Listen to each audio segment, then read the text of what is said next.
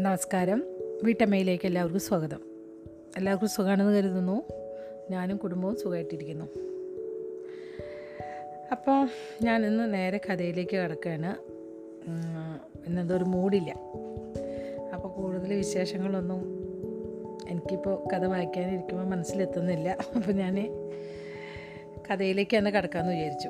അപ്പോൾ കഴിഞ്ഞ ദിവസം നമ്മൾ വായിച്ച് നിർത്തിയിരുന്ന ഭാഗം സതിയുടെ അവസാനത്തെ ശ്വാസം പോകുന്ന ഒരു ഭാഗമാണ് നമ്മൾ.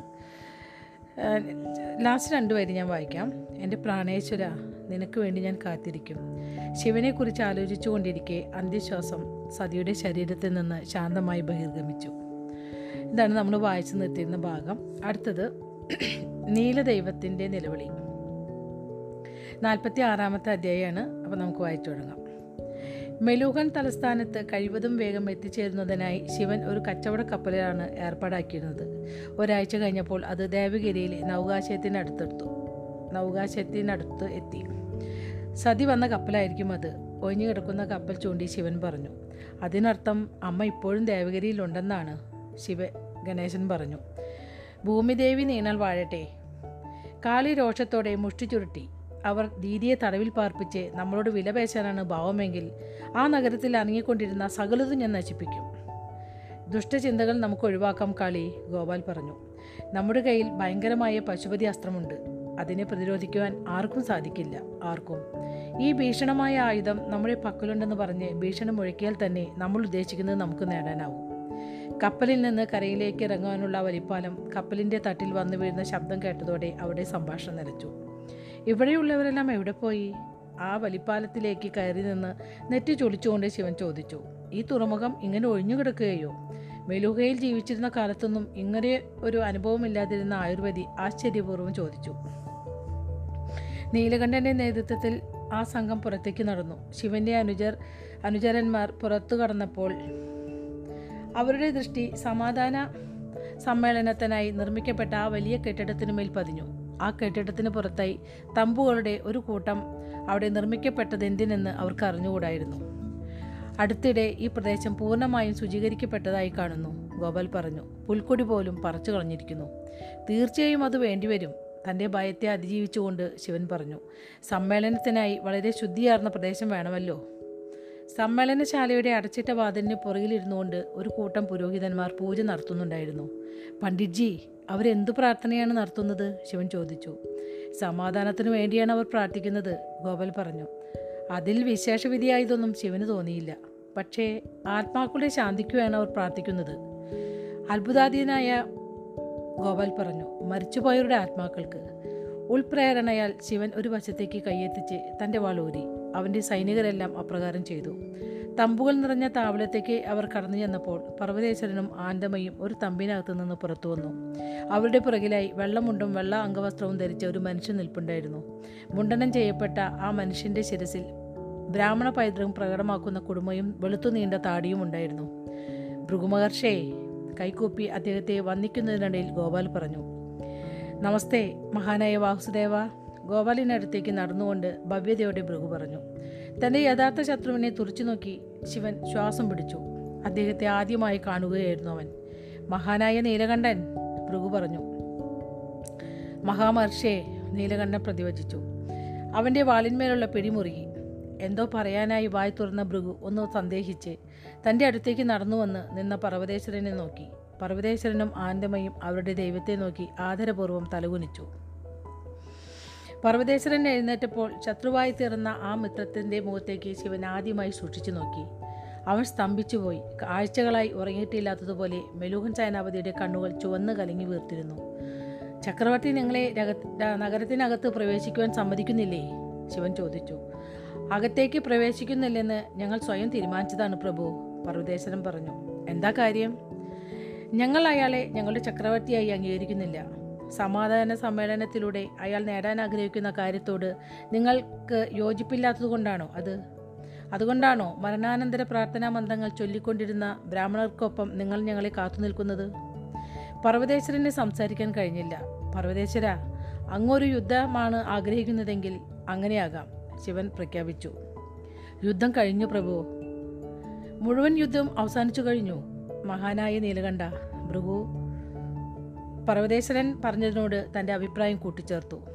ശിവൻ ആശ്ചര്യപൂർവം നെറ്റിച്ചുളിച്ചു കുമാരി സതിക്ക് ചക്രവർത്തിയെ കാര്യങ്ങൾ ബോധ്യപ്പെടുത്തുവാൻ സാധിച്ചുവോ? ഗോപാൽ ചോദിച്ചു. സോമരസം അവസാനിപ്പിക്കുകയല്ലാതെ മറ്റൊന്നും ഞങ്ങൾക്ക് വേണ്ട. ഇക്കു ഇക്കാര്യം മെലൂഹ അംഗീകരിക്കുവാൻ തയ്യാറാണെങ്കിൽ സമാധാനം പ്രഖ്യാപിക്കുന്നതിന് നീലകണ്ഠന് സന്തോഷമേ ഉള്ളൂ. ഭഗവാൻ ശിവന്റെ കൈമുട്ടിൽ തൊട്ടുകൊണ്ട് പർവതേശ്വരൻ വിളിച്ചു. അദ്ദേഹത്തിന്റെ കണ്ണുകൾ നിറഞ്ഞിരുന്നു. എന്നോടൊപ്പം വരൂ. എവിടേക്ക്? പർവതേശ്വരൻ ശിവനെ ഒരു നിമിഷ നേരത്തേക്ക് നോക്കി. പിന്നെ വീണ്ടും നിലത്തേക്ക് നോക്കിക്കൊണ്ട് അദ്ദേഹം പറഞ്ഞു ദയവായി വരിക. ശിവൻ വാൾ ഉറയിലിട്ട് പർവതേശന് പിന്നാലെ സമാധാന സമ്മേളനത്തിനു വേണ്ടി നിർമ്മിച്ച ആ കെട്ടിടത്തിനു നേരെ നടന്നു. അവർക്ക് പുറകെ മറ്റുള്ളവരും ചെന്നു. ഭൃഗു കാളി ഗണേശൻ കാർത്തികേയൻ ഗോപാൽ വീരഭദ്രൻ കൃതിക ആയുർവേദി ബൃഹസ്പതി താര എന്നിവർ. ആനന്ദമയി അപ്പോഴും തന്റെ തമ്പിന് പുറത്തു നിന്നു. സംഭവിക്കാൻ പോകുന്ന കാര്യം നേരിൽ കാണാനുള്ള ശേഷി അവൾക്കില്ലായിരുന്നു. പർവതേശ്വരൻ ആ കെട്ടിടത്തിന്റെ കവാടത്തിനടുത്തെത്തിയപ്പോഴും ബ്രാഹ്മണ പുരോഹിതന്മാർ മന്ത്രജപം തുടർന്നു. വലിയൊരു നെടുവീർ നെടുവീർപ്പിട്ടുകൊണ്ട് പർവതേശ്വരൻ ആ വലിയ വാതിലുകൾ തള്ളി തുറന്നു. അകത്തു കടന്ന ശിവൻ അവിടുത്തെ ആ ദൃശ്യം കണ്ടപ്പോൾ സ്തബ്ധനായിപ്പോയി. ആ വലിയ നാടശാലയിൽ ഇരുപത് കട്ട് കട്ടിലുകളുണ്ടായിരുന്നു. അതിൽ ഓരോന്നിലും പരിക്കേറ്റ ഭടന്മാർ കിടപ്പുണ്ടായിരുന്നു. ഒരു ബ്രാഹ്മണ ഭിഷകരൻ അവരെ ശുശ്രൂ ശുശ്രൂഷിച്ചുകൊണ്ടിരുന്നു. ആദ്യത്തെ കട്ടിലിൽ കിടന്നിരുന്നത് തിബറ്റിൽ ശിവന് വന്നു കണ്ട ശിവന്റെ ഏറ്റവും വലിയ ഭക്തനായിരുന്നു. നന്ദി. ശിവൻ നിലവിളിച്ചുകൊണ്ട് ആ കിടക്കയ്ക്ക് അടുത്തേക്ക് കുതിച്ചെത്തി. മുട്ടുകുത്തി നിന്ന് ശിവൻ നന്ദിയുടെ മുഖത്ത് തൊട്ടു. അബോ അബോധാവസ്ഥയിലായിരുന്നു അയാൾ. അയാളുടെ രണ്ട് കൈകളും ഛേദിക്കപ്പെട്ടിരുന്നു. ഇടതു കൈ മണിബന്ധത്തിനോടടുപ്പിച്ചും വലുത് കൈ മുട്ടിനു താഴെയും. അയാളുടെ ശരീരം നിറയെ മുറിവുകളുണ്ടായിരുന്നു മുനയിലെ എന്തോ വസ്തുക്കൾ വന്നുകൊണ്ട് കീറി മുറിഞ്ഞതുപോലെ ആയിരുന്നു അത്. അയാളുടെ മുഖം മുഴുവൻ മാന്തി പറിച്ചതുപോലെ ഇരുന്നു നന്ദിയുടെ മുതുക് നിലത്ത് തൊടാതിരിക്കാൻ തക്ക വിധത്തിലായിരുന്നു ആ കട്ടിൽ സംവിധാനം ചെയ്തിരുന്നത്. അയാളുടെ പുറത്തും വലിയ പരിക്കുകൾ ഉണ്ടായിരിക്കാം. അയാളുടെ പുറത്തും വലിയ പരിക്കുകൾ ഒരു മിനിറ്റ് കേട്ടോ. അയാളുടെ പുറത്തും വലിയ പരുക്കുണ്ടായിരിക്കാം പരിക്കുകൾ എന്നായിരിക്കും ഉദ്ദേശിച്ചിട്ടുണ്ടാവുക. ആ മുറിവുകൾ ഭേദമായി കൊണ്ടിരിക്കുന്നതായി ശിവന് തോന്നിയെങ്കിലും ആ പരിക്കുകൾ ഗുരുതരമാണെന്നും അവ ഭേദപ്പെടുവാൻ ദീർഘകാലം വേണ്ടിവരുമെന്നും ശിവന് മനസ്സിലായി. വായു സഞ്ചാരം അനുഭവിക്കാൻ വേണ്ടിയാണ് ആ മുറിവുകൾ തുറന്നു തുറന്നു വെച്ചിട്ടുള്ളത് നീലകണ്ഠ പ്രഭു. ആ ബ്രാഹ്മണ ഭിഷങ്കരൻ ശിവന്റെ കണ്ണുകളിലേക്ക് നോക്കാതെ പറഞ്ഞു താമസിയാതെ അവ വെച്ചു വെച്ചുകെട്ടും സേനാനായകൻ നന്ദി പരിക്കിൽ നിന്നും പൂർണമായും മുക്തനായി തീരും ഇവിടെ കിടക്കുന്ന മറ്റു ഭടന്മാരും അപ്രകാരം പരിക്കിൽ നിന്ന് മോചനം തേടും. ശിവൻ നന്ദിയെ ഉറ്റുനോക്കി അയാളുടെ മുഖത്ത് പതുക്കെ തൊട്ടു. അവന്റെ രോഷം നുരഞ്ഞു. ശിവൻ പൊടുന്നനെ ചാടി എഴുന്നേറ്റ് വാളൂരി പർവതേശ്വരന് നേർക്ക് ചൂണ്ടി. ഇതിന് ഞാൻ ആ ചക്രവർത്തിയെ കൊന്നേ തീരൂ. ശിവൻ മുരണ്ടു. പർവതേശ്വരൻ മരവിച്ചതുപോലെ തലതാഴ്ത്തി നിലത്തേക്ക് നോക്കിക്കൊണ്ടു നിന്നു.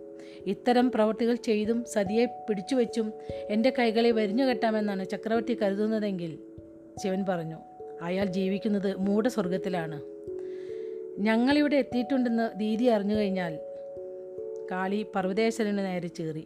അവൾ രക്ഷപ്പെടും. ഒരു കാര്യം മനസ്സിലാക്കിക്കൊള്ളുക. അങ്ങനെ എന്തെങ്കിലും സംഭവിച്ചാൽ ഞങ്ങളുടെ ക്രോധം കടുത്തതായിരിക്കും. നിങ്ങളുടെ ഈ രാജ്യം ഭരിക്കുന്ന കോലാടിനോട് എന്റെ സഹോദരിയെ ഉടൻ മോചിപ്പിക്കാൻ പറയൂ ഉടൻ. അപ്പോഴും പർവതേശ്വരൻ ഒന്നും മിണ്ടാതെ അതുപോലെ തന്നെ നിലകൊണ്ടു. പിന്നെ എന്തിനെന്നറിയാതെ അദ്ദേഹം വിറയ്ക്കാൻ തുടങ്ങി.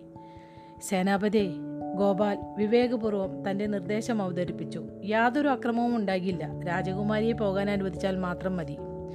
ഭൃഗു ഗോ- ഗോപാലിനോട് എന്തോ പറയാനൊരുങ്ങി പിന്നെ അതിനുള്ള കരുത്തില്ലെന്ന് തോന്നിയതിനാൽ അത് വേണ്ടെന്ന് വെച്ചു.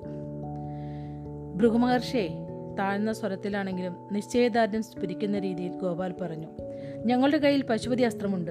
ഞങ്ങൾ പറഞ്ഞ കാര്യങ്ങൾ അംഗീകരിച്ചില്ലെങ്കിൽ അത് പ്രയോഗിക്കാൻ ഞങ്ങൾ മടിക്കില്ല. കുമാരി സതിയെ ഉടൻ മോചിപ്പിക്കുക. ദേവഗിരിയിലെ സോമരസ നിർമ്മാണശാല നശിപ്പിക്കുക. അതെല്ലാം ഉടൻ ചെയ്യുകയാണെങ്കിൽ ഞങ്ങൾ പോയേക്കാം. പശുപതി അസ്ത്രം എന്ന പദം കേട്ടപ്പോൾ ഭൃഗു സ്തംഭിച്ചു പോയിരുന്നു അദ്ദേഹം പർവതേശ്വരനെ ഒന്ന് തിരിഞ്ഞു നോക്കി. പക്ഷേ ആ ഭയങ്കരമായ ദിവ്യാസ്ത്രത്തിന്റെ അപായ സാധ്യത പോലും അദ്ദേഹത്തിന്റെ മനസ്സിൽ രേഖപ്പെടുത്തപ്പെട്ടിരുന്നില്ല. അദ്ദേഹം കരയുകയായിരുന്നു. അദ്ദേഹത്തിന്റെ ശരീരം ദുഃഖഭാരം മൂലം വിറച്ചുകൊണ്ടിരുന്നു. തനിക്ക് പിറക്കാതെ പോയ മകളെ പോലെ സ്നേഹിച്ചിരുന്ന ആ സ്ത്രീരത്നത്തെ നഷ്ടപ്പെട നഷ്ടപ്പെട്ടതിൽ മനനൊന്തു കരയുകയായിരുന്നു അദ്ദേഹം. പർവതേശ്വര തന്റെ വാൾ പർവതേശ്വരന്റെ അടുത്തേക്ക് നീക്കി പിടിച്ചുകൊണ്ട് ശിവൻ ചേറി. എന്റെ ക്ഷമ പരീക്ഷിക്കരുത്. സദ്യ എവിടെ? അവസാനം പർവതേശ്വരൻ ശിവനെ നോക്കി. അദ്ദേഹത്തിന്റെ കവിളിലൂടെ കണ്ണീരൊഴുകി കൊണ്ടിരുന്നു. ശിവൻ അദ്ദേഹത്തെ തുറച്ചു നോക്കി. എന്തോ കടുത്ത ഒരു ആപൽ സൂചന അവന്റെ ഉള്ളിലേക്ക് കടന്നു ചെന്നു. അവന്റെ കൺപുരുകങ്ങൾക്കിടയിലുള്ള ഇടം ഭ്രാന്തമായി തുടിക്കാൻ തുടങ്ങി. സ്വാമി പർവതേശ്വരൻ തേങ്ങി. ഞാൻ ഖേദിക്കുന്നു. അസഹ്യമായ വേദനയുളവാക്കുന്ന ചിന്ത ശിവന്റെ മനസ്സിലേക്ക് കടന്നു ചെന്നതോടെ വാളിന്മേലുള്ള അവന്റെ പിടിയഴിഞ്ഞു വാൾ താഴെ വീണു. സ്വാമി എനിക്ക് തക്ക സമയത്ത് എത്താൻ കഴിഞ്ഞില്ല. പർവതേശ്വരന്റെ അംഗവസ്ത്രത്തിൽ ഇറുകെ പിടിച്ചു വലിച്ച ശിവൻ അദ്ദേഹത്തിന്റെ കഴുത്തിൽ ഞെക്കിപ്പിടിച്ചു പർവതേശ്വര സതി എവിടെ? പക്ഷേ പർവതേശ്വരന് ഒന്നും മിണ്ടാൻ കഴിഞ്ഞില്ല. അദ്ദേഹം നിസ്സഹായനായി കരഞ്ഞുകൊണ്ടിരുന്നു. ഭൃഗു തന്റെ പുറകിലേക്കൊന്ന് നോക്കിയത് ശിവൻ ശ്രദ്ധിച്ചു. അവൻ പർവതേശ്വരനെ വിട്ട് പൊടുന്നനെ പിന്നോക്കം തിരിഞ്ഞു. ആ സമ്മേളനശാലയുടെ അറ്റത്തായി മരം കൊണ്ടുള്ള മറ്റൊരു വാതിൽ അവൻ കണ്ടു. സതീ ശിവനെ നിലവ നിലവിളിച്ചുകൊണ്ട് ആ മുറി ലക്ഷ്യമാക്കി ഓടി. ശുഭിതനായി പാഞ്ഞു വരുന്ന ശിവന്റെ വഴിയിൽ നിന്ന് ബ്രാഹ്മണ ഭിഷുകരന്മാർ തൽക്ഷണം മാറി നിന്നു. സതീ വീണ്ടും ഉറക്കെ വിളിച്ചുകൊണ്ട് ശിവൻ ആ വാതിൽ ആഞ്ഞടിച്ചു. അത് പൂട്ടിയിരിക്കുകയായിരുന്നു. ഒന്ന് പിന്നാക്കം നീങ്ങി തന്റെ ചുമൽ കൊണ്ട് അതിലിടിച്ചു. ചെറുതായി ഒന്ന് അനങ്ങിയെങ്കിലും അതിന്റെ താഴ് വീണ്ടും യഥാസ്ഥാനത്തു തന്നെ വന്നിരുന്നു.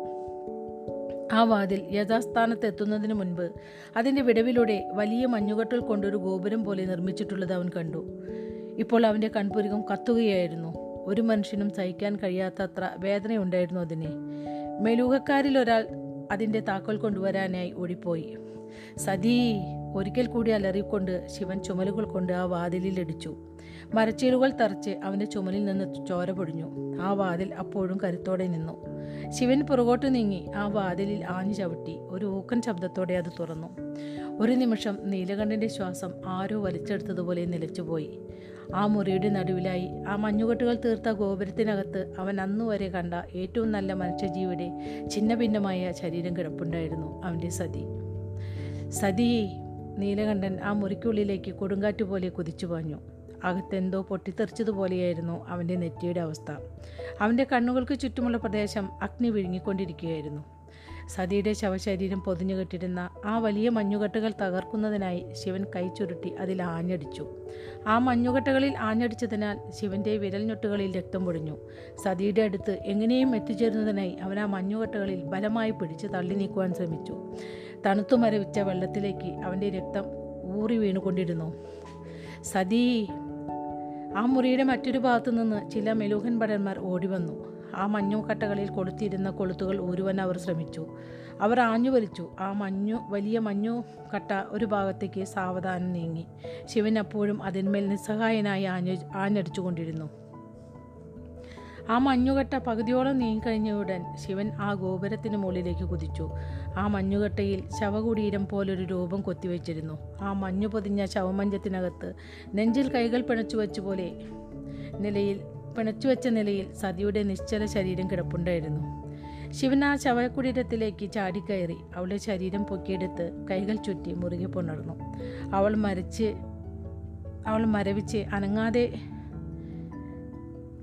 അവൾ മരവിച്ച് അനങ്ങാത്ത മട്ടായി കഴിഞ്ഞിരുന്നു. അവളുടെ ചർമ്മത്തിന് നരച്ച നീലനിറം പൂണ്ടിരുന്നു. അവളുടെ മുഖത്ത് ആഴത്തിലുള്ള വലിയൊരു മുറിവുണ്ടായിരുന്നു. ഒരു കണ്ണ് പുറത്തു ചാടിയിരുന്നു. അവളുടെ ഇടതു കൈ ഭാഗികമായി മുറിഞ്ഞു പോയിരുന്നു. ഉദരത്തിൽ രണ്ട് തുറന്ന ദ്വാരങ്ങളുണ്ടായിരുന്നു. ഒട്ടനവധി മുറിവുകളിൽ നിന്നായി പുറത്തു ചാടിയിരുന്ന രക്തം മരവിച്ച് അവളുടെ അംഗഭംഗം വന്ന ശരീരത്തിൽ കട്ടപിടിച്ചു കിടന്നിരുന്നു. ശിവൻ നിസ്സഹായനായി നിലവിളിച്ചുകൊണ്ട് സതിയെ തന്റെ ദേഹത്തോട് അടുപ്പിച്ചു പിടിച്ചു. പരസ്പര ബന്ധമില്ലാത്ത എന്തൊക്കെയോ പറഞ്ഞ് നിലവിളിച്ചുകൊണ്ടിരുന്ന ശിവന്റെ ഹൃദയം ഒറ്റപ്പെട്ടു കിടന്നു. ആത്മാവ് ഛിന്നഭിന്നമായി. സതി സഹസ്രാബ്ദങ്ങളോളം ഈ ലോകത്തെ വിടാതെ പിന്തുടരുന്ന ഒരു ദീനരോധനമായിരുന്നു അത്. അപ്പോൾ നമ്മുടെ ഈ നീലദൈവത്തിന്റെ നിലവിളി വളരെ എന്താ പറയുക ഹൃദയത്തിൽ നമുക്ക് തൊടുന്ന പോലുള്ളൊരു വേദനയായിരുന്നല്ലേ? എനിക്ക് വായിക്കുമ്പോൾ അത് ശരിക്കും ഒരു ഫീൽ ചെയ്തിരുന്നത്. അത് അപ്പോൾ ഇതൊരു ചെറിയൊരു അധ്യായമാണ് അപ്പോൾ അത് ഇവിടെ തീരാണത് ഈ ഈ ഒരു അധ്യായം ഇവിടെ കഴിയാണ്. ഇനിയിപ്പോൾ അടുത്തത് ഒരു മാതാവിന്റെ സന്ദേശമാണ് അപ്പോൾ ഞാനത് എത്രയുണ്ടെന്നൊന്ന് നോക്കട്ടെ. ചെറുതാണെങ്കിൽ ഞാൻ വായിച്ചു കഴിഞ്ഞ പ്രാവശ്യം തന്നെ വളരെ അധികം കൂടുതലായിരുന്നു. ഒരുപാട് എനിക്ക് തോന്നുന്നു ഒരു നാൽപ്പത് മിനിറ്റിലൊക്കെ അധികമാണെങ്കിൽ നിങ്ങൾക്ക് കേൾക്കുന്നവർക്ക് ഒരു ബുദ്ധിമുട്ടായിരിക്കും. ഇത് രണ്ട് നാല് പേജേ ഉള്ളൂ. അപ്പം ഞാനത് നോക്കട്ടെ കേട്ടോ ഒരു മിനിറ്റ്.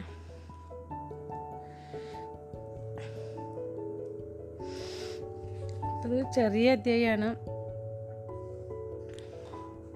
അപ്പം ഞാനത് വായിച്ചു തരാം.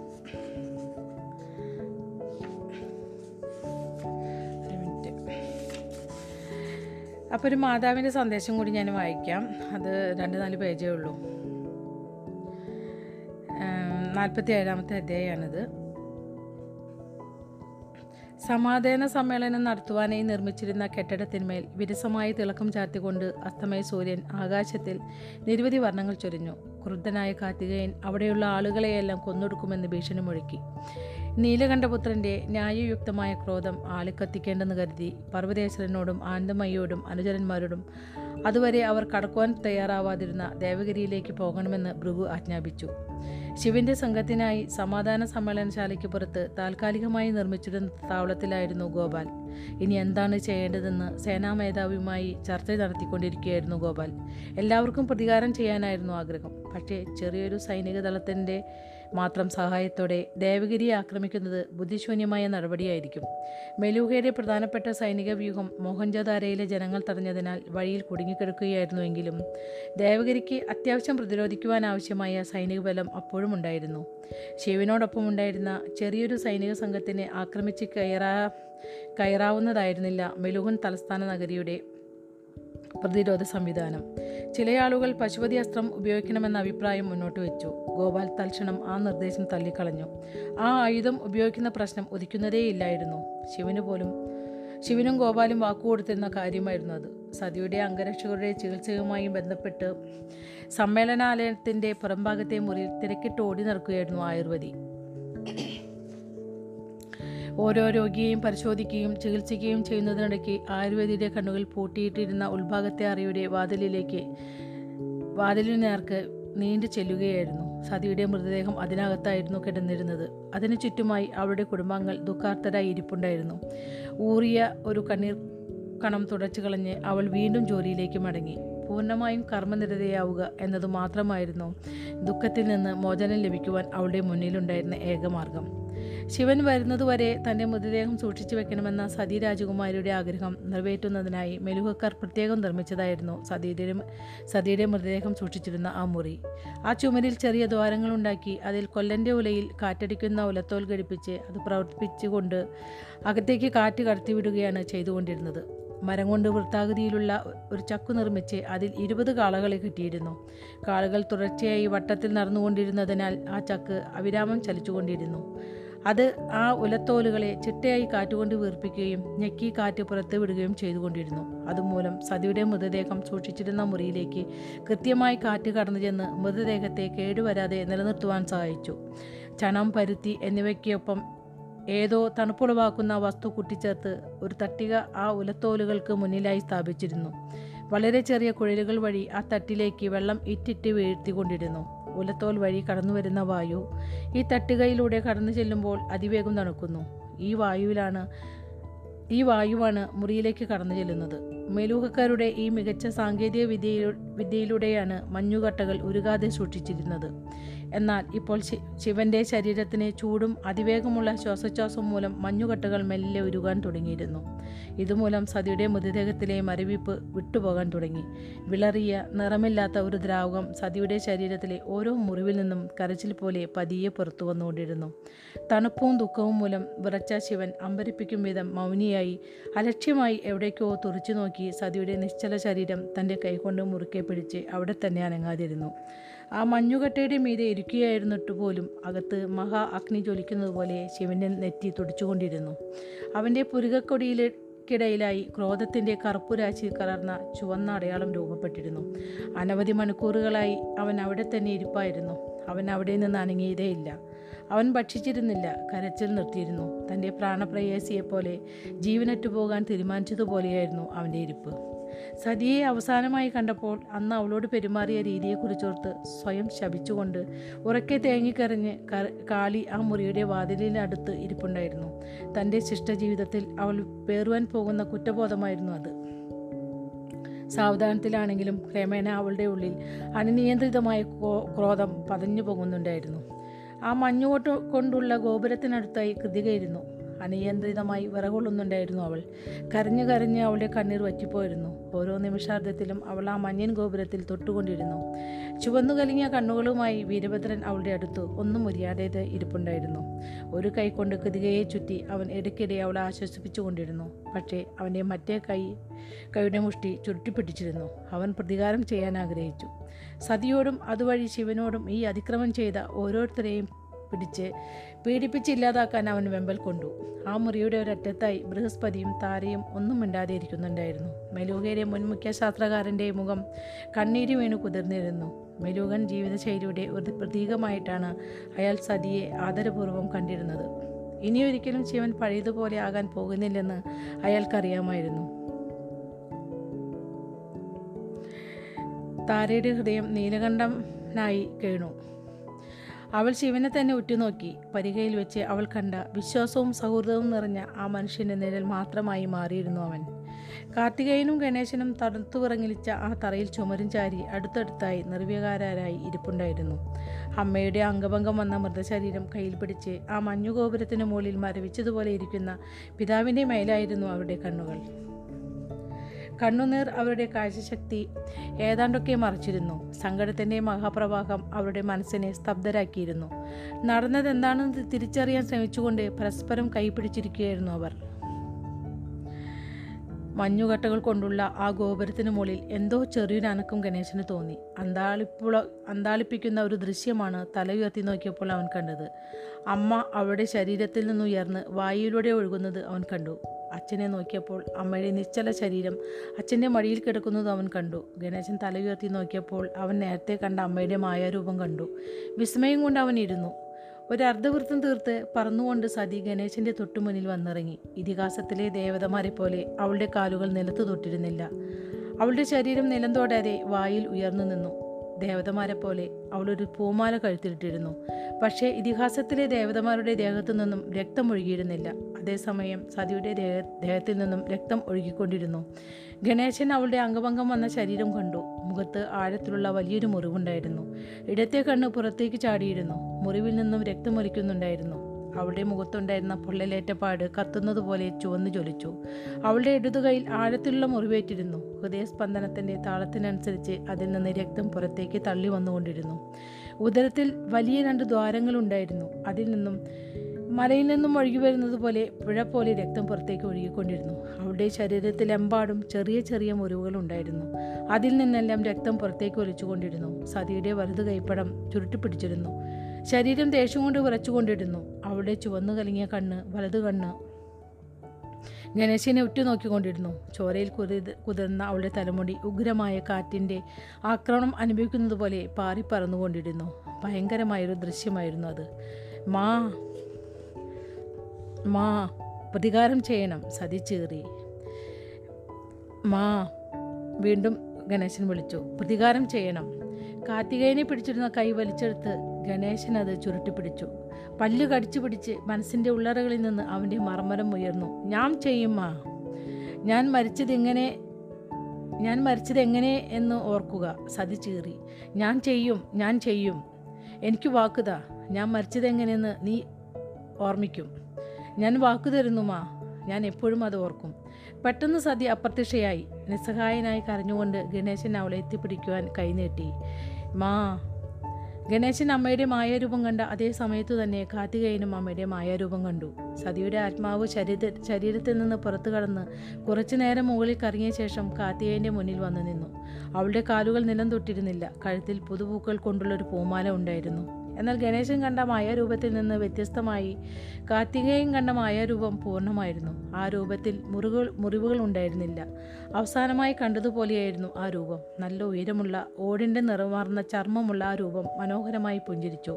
അവളുടെ കവിളിണകളിൽ നുണക്കുഴികൾ ഉണ്ടായിരുന്നു. പ്രകാശദീപ്തമായ അവളുടെ നീലക്കണ്ണുകൾ തേജസ് പ്രസരിപ്പിച്ചു അവളുടെ കറുത്ത തലമുടി വട്ടക്കെട്ടുകൊ കെട്ടി വട്ടക്കെട്ട് കെട്ടി വെച്ചിരുന്നു. അവളുടെ നിവർന്നുള്ള നിൽപ്പും ശാന്തമായ ഭാവവും കാർത്തികേയനെ ഓർമ്മിപ്പിച്ചത് അവൾ പ്രതീകവൽക്കരിച്ച ഒരു കാര്യത്തെക്കുറിച്ചാണ്. മറ്റുള്ളവരുടെ നന്മയും നിയമവാഴ്ചയും വിട്ടുവീഴ്ച ചെയ്യാതെ തന്റെ കടമയാക്കുന്ന ഒരു മെലൂഹൻ പൗര പ്രതീകത്തെ കാർത്തികേയൻ പൊട്ടിക്കരഞ്ഞു. മാ എന്റെ മകനെ സതി മന്ത്രിച്ചു. മാ ഞാൻ സകലരെയും പീഡിപ്പിക്കും. അവർ ഓരോരുത്തരെയും ഞാൻ കൊല്ലും. ഞാൻ അവരുടെ രക്തം കുടിക്കും. ഞാൻ ഈ നഗരം മുഴുവനും ചുട്ടു ചാമ്പലാക്കും. ഞാൻ അമ്മയുടെ കൊലയ്ക്ക് പ്രതികാരം ചെയ്യും. അരുത്. സതി മൃദുവായി പറഞ്ഞു. സ്തബ്ധനായ കാർത്തികയൻ നിശബ്ദനായി. നിനക്ക് എന്തെങ്കിലും ഓർമ്മയുണ്ടോ? ഞാൻ എന്നും അമ്മയെ ഓർക്കും. അമ്മയോട് ചെയ്ത കൊടും ക്രൂരതയ്ക്ക് ദേവഗിരിയിലുള്ളവരെ കൊണ്ട് ഞാൻ എണ്ണി എണ്ണി കണക്ക് പറയിക്കും. സതിയുടെ മുഖം വലിഞ്ഞു മുറുകി. ഞാൻ പഠിപ്പിച്ചത് എന്തെങ്കിലും നീ ഓർക്കുന്നുണ്ടോ? കാർത്തികേയൻ നിശബ്ദനായി. പ്രതികാരം സമയം പാഴാക്കുന്ന ഒരു നടപടിയാണ്. സതി പറഞ്ഞു ഞാൻ പ്രാധാന്യം അർഹിക്കുന്നില്ല. ധർമ്മം മാത്രമാണ് പ്രധാനം. എന്നോടുള്ള സ്നേഹം തെളിയിക്കാൻ നിനക്ക് ആഗ്രഹമുണ്ടോ? ശരിയായ കാര്യം ചെയ്തുകൊണ്ട് അത് തെളിയിക്കുക. ക്ഷോഭത്തിന് കീഴടങ്ങരുത്. ധർമ്മത്തിന് മാത്രം കീഴടങ്ങുക. മാ. തേങ്ങിക്കരഞ്ഞുകൊണ്ട് കാർത്തികേയൻ വീണ്ടും വിളിച്ചു ഞാൻ എങ്ങനെ മരിച്ചു എന്ന കാര്യം മറന്നേക്കുക? സതി പറഞ്ഞു ഞാൻ എങ്ങനെ ജീവിച്ചു എന്ന് ഓർക്കുക? എനിക്ക് വാക്ക് തരിക.